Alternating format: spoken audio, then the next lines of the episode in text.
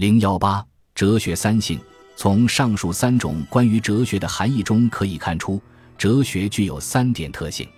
第一点是民族性，哲学同科学相比较，有一个明显的区别，那就是跟民族性有密切关系。科学同民族性的关系不大，甚至可以忽略不计。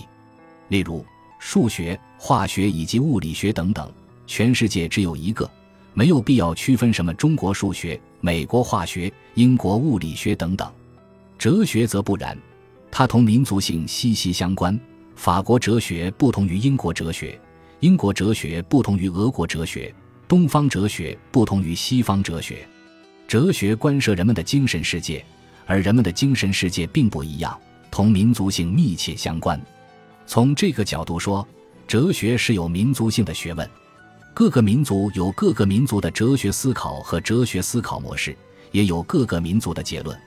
中国哲学跟其他民族的哲学都不一样，有其特有的民族性。它浓缩地反映出中华民族特有的民族性格、社会心理、风俗习惯、价值观念、思维方式、认知结构等等。简言之，浓缩地反映出中华民族的特有传统。中国哲学的民族性，也就是中国哲学区别于其他民族哲学的特质，这种特质构成中国哲学独特的精神风貌。我们在学习和研究中国哲学的时候，首先应当着眼于它的独到之处，把握它的精神实质。第二点是人类性，我们承认哲学有民族性，但不能因此而否认哲学是人类的公产。尽管人们的精神世界是复数。但所处的物质世界却是单数，地球是人类共同的家园。我们反对把哲学视为西方人的专利，也反对把不同的哲学理论形态截然对立起来。人类只有一个地球，生活在同一个世界中，对世界总体的认识肯定具有共同性，具有可交流性，因而哲学必然带有人类性。哲学是一门关于世界总体的学问，而对于世界的总体。谁也不敢说完全搞透了。哲学是一门讲不完、讲不透的学问，应当在各种哲学形态的对话、交流、启发的过程中，使之得到不断发展。按照通行的说法，语言是哲学的家。既然语言具有可交流性，各种哲学当然也具有可交流性。可交流的前提就是必须承认哲学具有人类性。第三点是时代性。所谓时代性，是指人们只能在特定的时代、特定的语境中进行哲学思考。哲学是民族精神的精华，也是时代精神的精华。哲学的时代性和民族性是紧密的结合在一起的。准确的说，哲学是时代精神和民族精神的统一。哲学是一门活的学问，不可能形成一成不变的终极结论。哲学史上的各种哲学。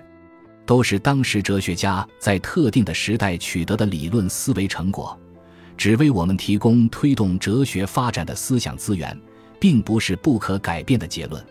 哲学家不能凭空进行哲学思考，必须以前人的哲学思想为资源。由于哲学具有时代性，哲学家不能照着前人的讲法讲，只能接着前人的讲法讲，讲出他所处时代需要的内容。如果他只会照着讲，他就不配称为哲学家，充其量不过是某种哲学宣传家。我们不必把这些人写进哲学史。有些哲学家喜欢标榜所谓道统，其实是标榜他自己。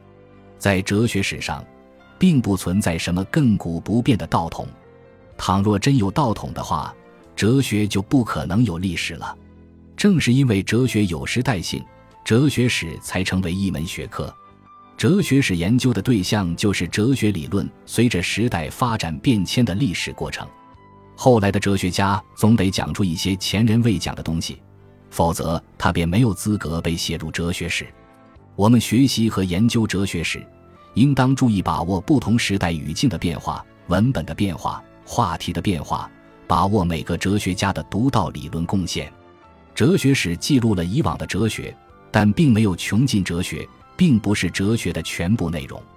哲学作为一门发展着的活的学问，固然离不开哲学史，但并不受哲学史的限制，后来的哲学家总是要超过前人的。我们学习哲学史，不是拜倒在先者的脚下，不是要做某位哲学家的信徒，而是训练我们的理论思维能力。